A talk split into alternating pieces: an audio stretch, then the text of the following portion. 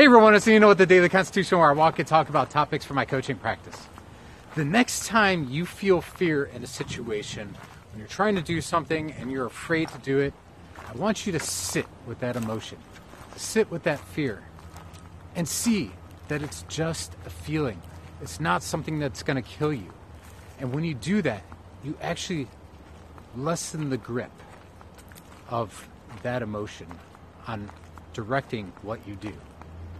And that's really important because when you actually make the choice to do something, then you can control how you react to it, how you feel, and how you follow through.